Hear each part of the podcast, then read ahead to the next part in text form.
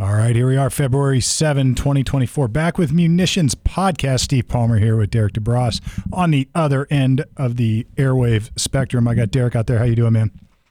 I'm doing all right, Steve. It's been uh, been a minute, but uh, we're here. We're still working, and uh, the year has now started, and we're off to a fast start. Yeah, you know the sad part about having real jobs is that we can't just sit here and talk about guns on the air all the time. But uh, we are getting our episodes out, and there's lots to cover today. So, uh, oh, the best news of the day, of course, is that we now have our website, the long promised uh, website, munitionspodcast.com, munitionspodcast.com. And why do you want to go to the website? Well, I mean, come on. You can get all the backlog of episodes all packaged up neatly in a bow right there at munitionspodcast.com. You can just hit subscribe and it'll take you to the place where you would always, or where you would want to subscribe to any podcast.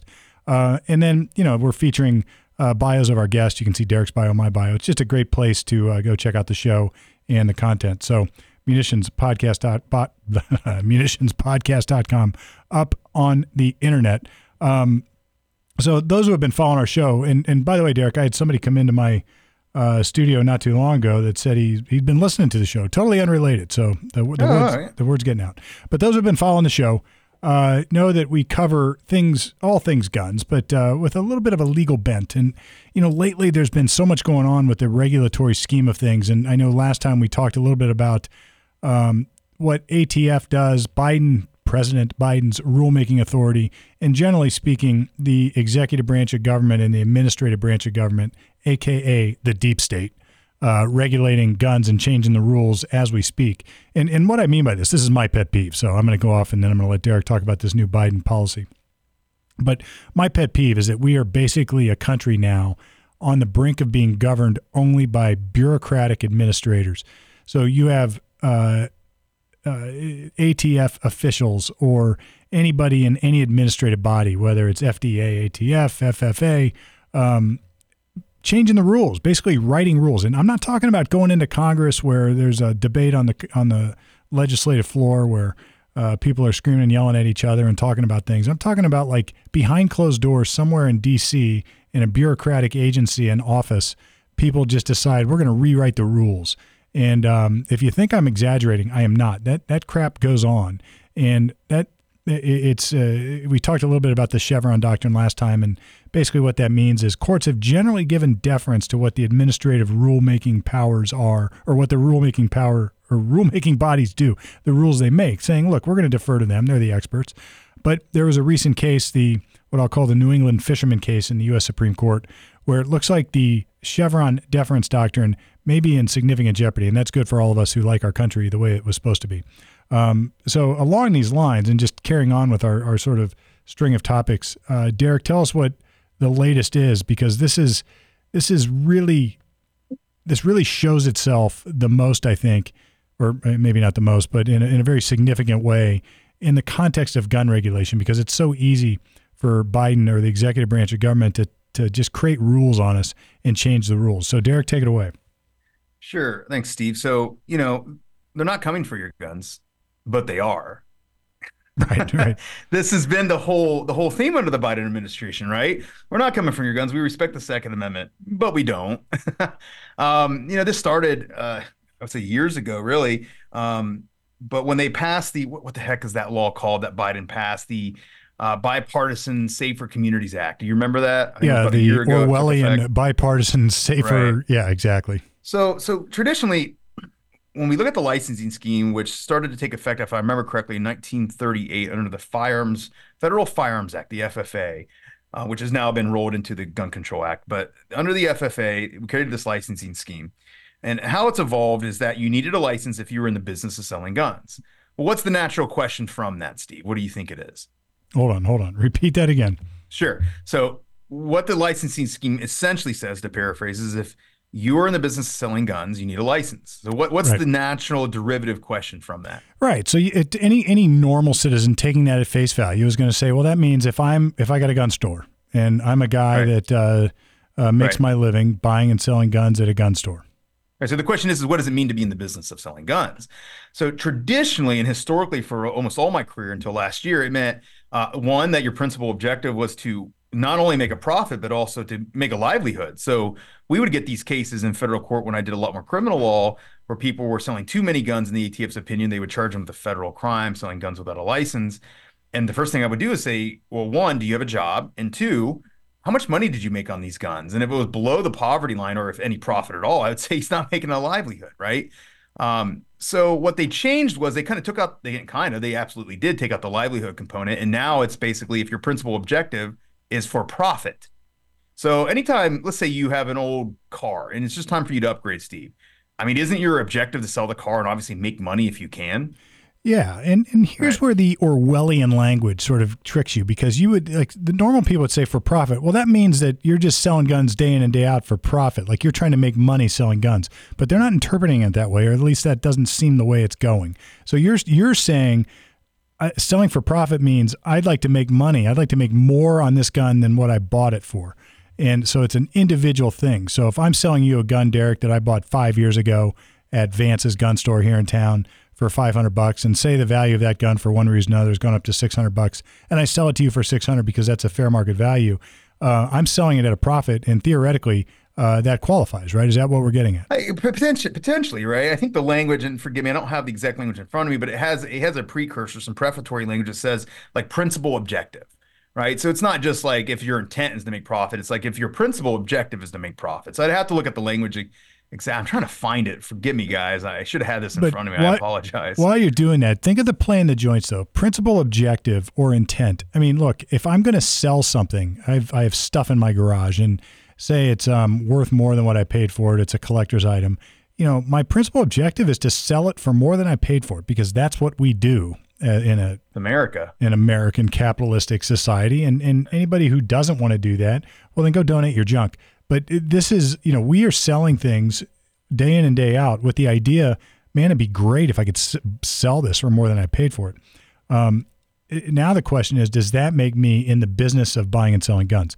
And uh, this is where the play in the joints gets dangerous because if you there's enough wiggle room in this definitional structure for somebody to interpret this that to say no, you are in the business because the definitional structure says you're selling guns at a profit, and therefore now you're going to qualify, and you should have you have to have a license or go through an FFL to sell it. So take it away. So this is what it says. Um, dealing in firearms to predominantly earn a profit, predominantly earn a profit. Um, so again, they've taken out the livelihood component. So now where we're at is how does ATF, given what we're discussing, right, this ambiguity and what the heck does that mean? This gives ATF, the bureaucrats, a playing field, right? It gives them room to run. So if I'm and Biden and I want to say, hey, look, ATF, go not, go stop sales of private guns or s- private sales of guns. Derek, how do they do it with this language? Well, that's what's up. That's what we're discussing, right? So apparently, this this nonprofit whistleblower uh, organization, I got their name. I had it up here. Um, anyways, there's articles on this. I think it's Empower Oversight is what it's called. Um, they they got some whistleblowers at ATF to basically tell them. Now remember, these are people from ATF. If ATF is basically ratting themselves out, there's a problem, right? Like this is bad.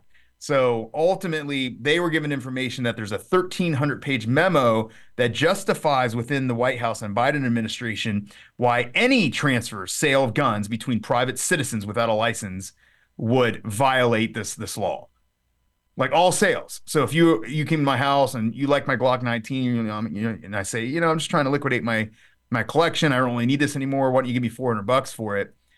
The way I understand the scuttlebutt, again, this is all rumor right now. Nothing's actually been officially released by the White House. But the way I understand what the ATF whistleblowers are saying to this organization Empower Oversight is that even those types of sales and transfers between private individuals that traditionally has been lawful would be deemed a federal felony uh, under under um, the new Safer Communities Bipartisan Safer Communities Act because they would be selling guns without a license.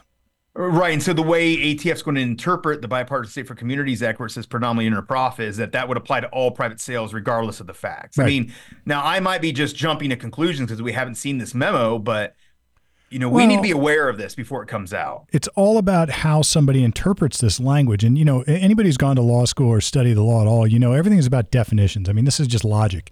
So, how you define terms is everything because, you know, it, it's like, uh, what's a gun? And it could just be a hunk of metal with a number stamped on it. That could qualify as a gun uh, if it's done correctly. And uh, so, when they start defining uh, language that sort of sounds like something else to mean what they wanted to mean to fit an agenda, that's when it gets dangerous, and that's when that's when the the administrative state has run amok. We are being governed essentially by a dictatorship when that happens. When the executive Well, branch can just cram down interpretations uh, instead of um, letting the General Assembly do it, that's when we run into problems. And not just in guns. I think this is in everyday life.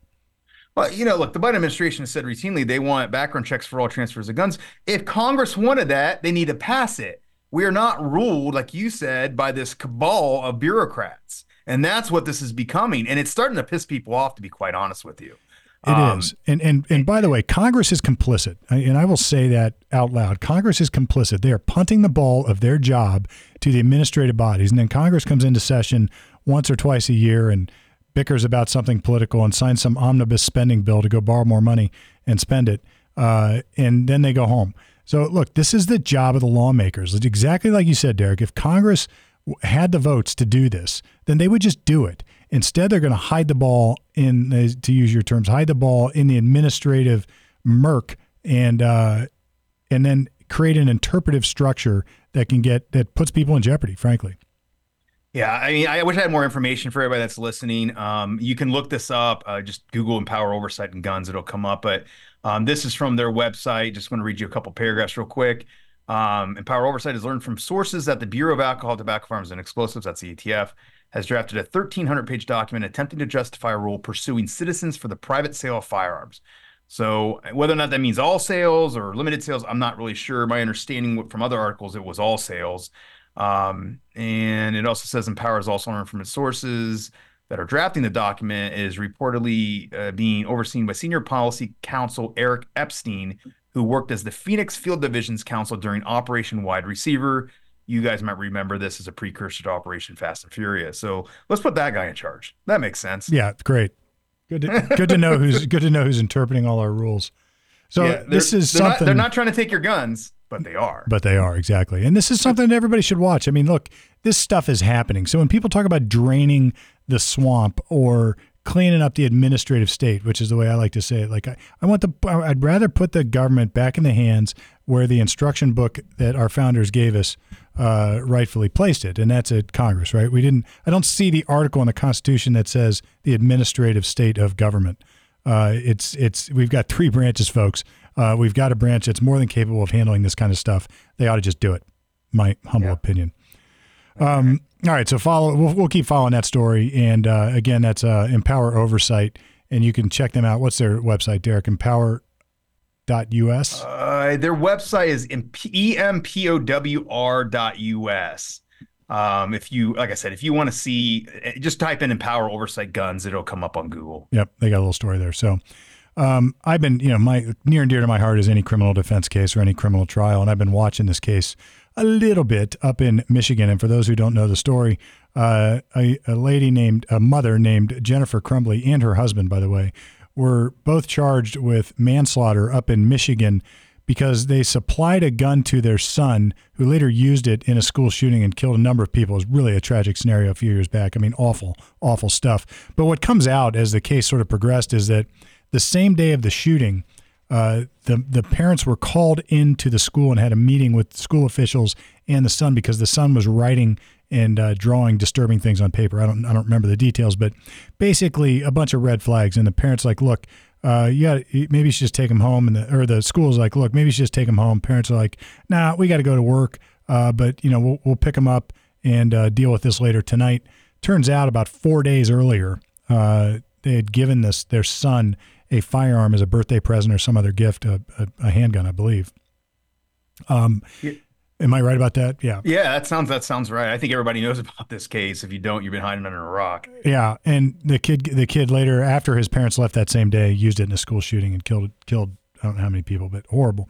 But the, the sort of the controversial uh, part about this is not what the kid did. He's guilty of murder. He's doing life in prison. Um, it's what is that the parents were also charged for um, uh, not not like negligent entrustment, not um, was manslaughter, wasn't it? yeah, manslaughter, not a, a form of murder, not furnishing a gun to a minor, not a charge like that, but actual manslaughter. Um, and you know, I don't, I don't know all the nuances of the law, up in Michigan, and I'm going to get some commentary on it from uh, a friend who practices criminal defense up there.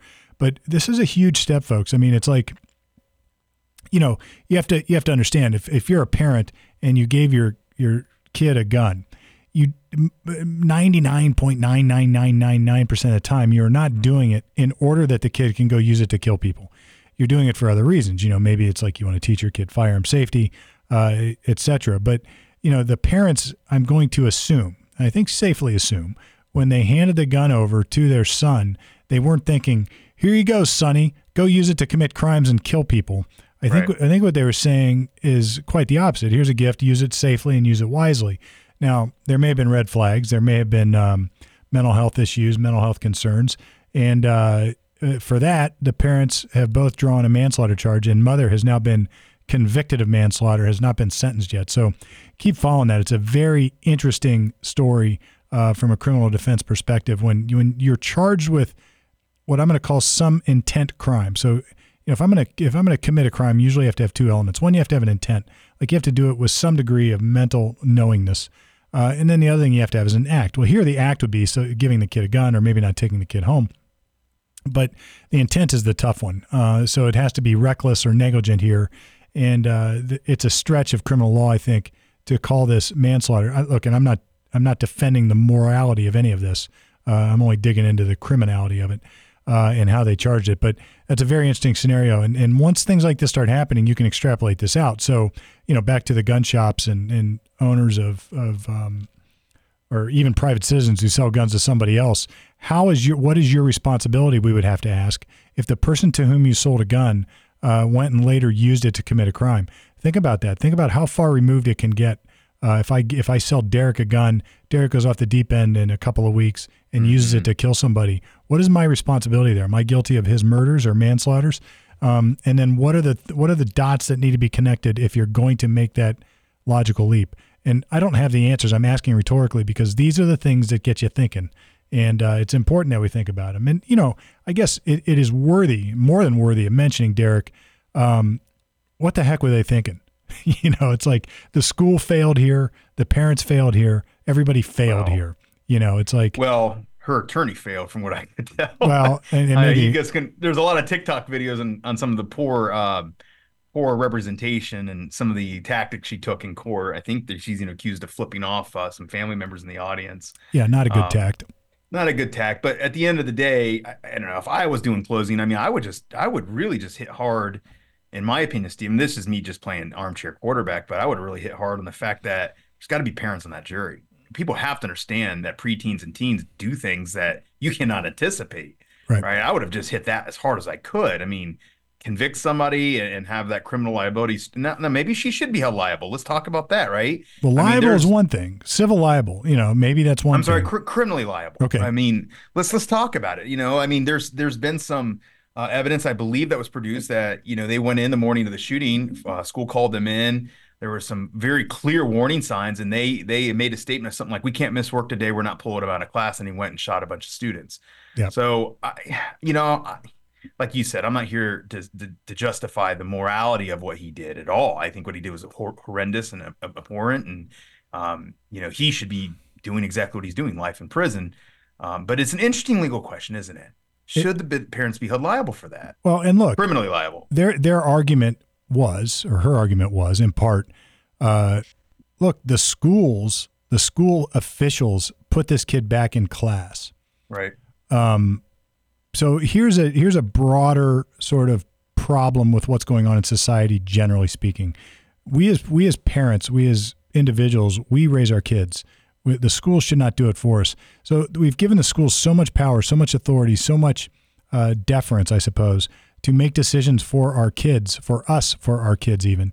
And and here you've got a school, several school officials saying okay, and then they put him back into class. So you know, it's like how do they? How does the how does the school justify that? And you know, there's a difference here between criminal liability and civil liability, being sued for damages. But you know, here the school took action too, and they're complicit in this mess. Um, now the difference is going to be that they probably didn't know about the gun four days ago, uh, and you know that's that's a rightful distinction on some levels. But it, it does raise the specter here of when you punt your authority as a as a parent to the schools and uh, you think, well, the school says it's safe for the kids to go back in, so I guess it's fine. You know, they must have done their due diligence, so good enough. Um, this is the kind of crap that happens. And, and, by the way, we should clarify here: neither Derek nor I are professing to know the answers, right? I no, mean, this, no. this is just one of those where we are opening up the floor for debate and discussion. And uh, you know, certainly, we're uh, send it send us your thoughts and opinions at munitionspodcast.com. We now have a an email interface where you can do that. So send us your thoughts. I'm curious what you think about it because this is this is such a tragic scenario, uh, just crammed full of all sorts of political, um, personal, hor- horrible uh, pain. I mean, it's just a bad, uh, bad scenario.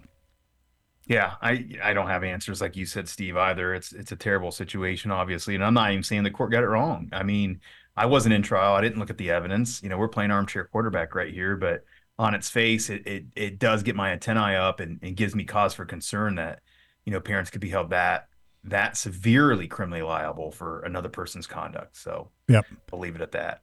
All right. Well, look, um, as always, we've got the ammo can, and it is a interesting coincidence because I got a question recently in the ammo can uh, that is somewhat relevant to these topics. And here in Ohio, we got the question.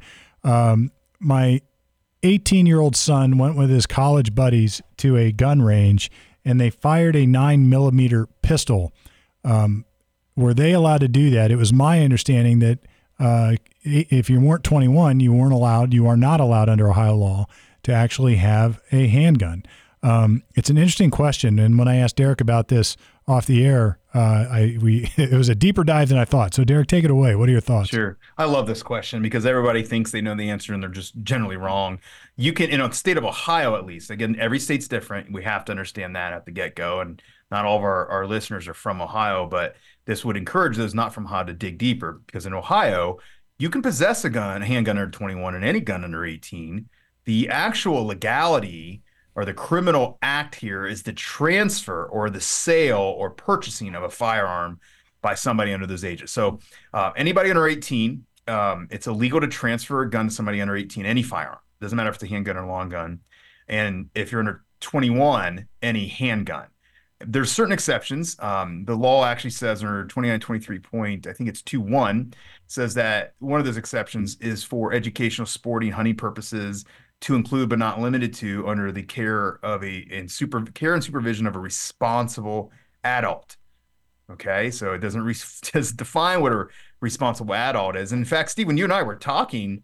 An interesting little dichotomy kind of came up in our discussion, and that was, well, my friend, my son, and his friend. Let's say his friend is 18, hands him a handgun.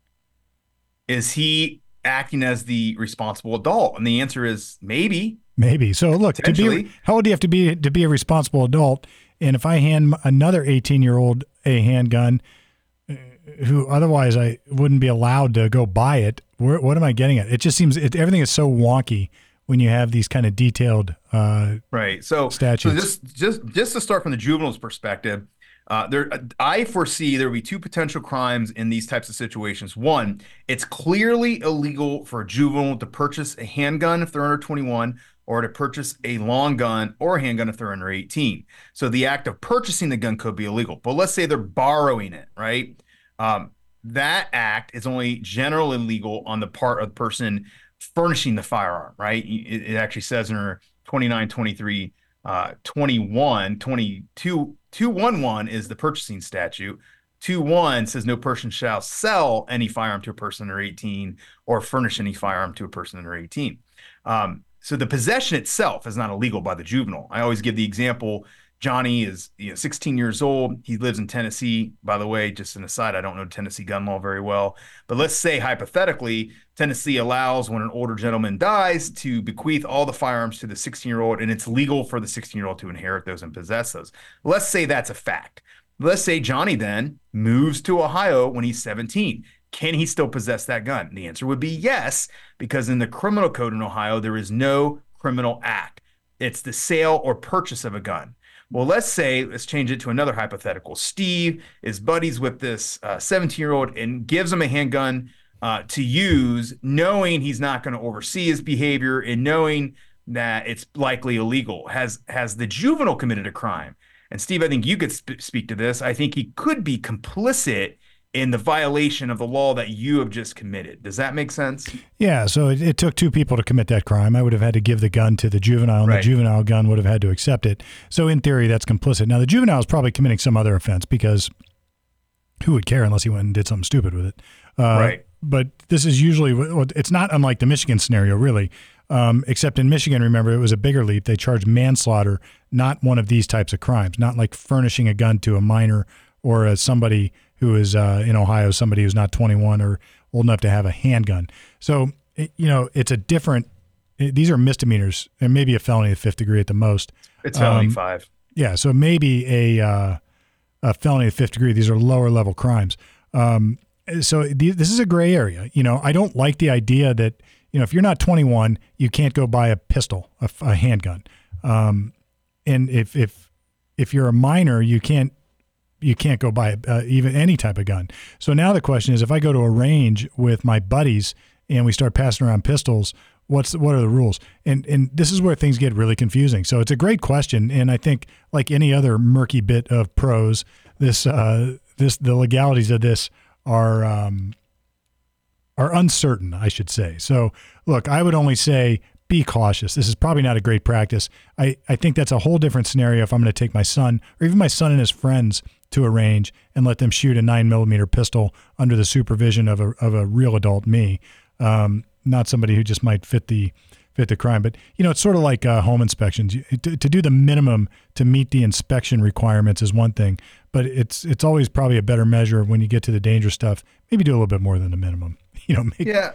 I I agree. Um, the juvenile stuff's always kind of funny. I, I remember this. I first learned this when I was a very young attorney, and I was doing a lot more juvenile work and I had a a, uh, a delinquency case. Um, the kid's actually a stellar adult now. He grew up and really matured, but he, he was adopted. He went through some things, and uh, he had a charge uh, in, involving possession of black tar heroin. Um, that was a big problem back in the 2010s uh, uh, around Central Ohio. Uh, in any event, during the pendency of that case, um, I got a call from the sheriff's office that he was found with a handgun, and I looked into it, and um, I said, you know, you can't charge him with a crime. And, and the sheriff did agree with me because the deputy agreed with me because there is no crime. Yeah. Possession is not illegal. So just, you know, keep that in mind. That could always change. So obviously, if it's a year from now and you're looking to rely on that information, you should double check it. Yeah. Yep. Uh, all right. Well, with that, we're going to wrap it up till next time. We're going to try to get back at least once, maybe twice a month with Munitions Podcast. Where, but look, if there's uh, if it's too much time, feel free to go back and check up the check out the past episodes at munitionspodcast.com where they are all cataloged neatly and nicely right there, wrapped up in a bow for your consumption. Uh, so, with that, we're going to wrap it up on this February 7, 2024 Munitions podcast. Till next time, we'll see you.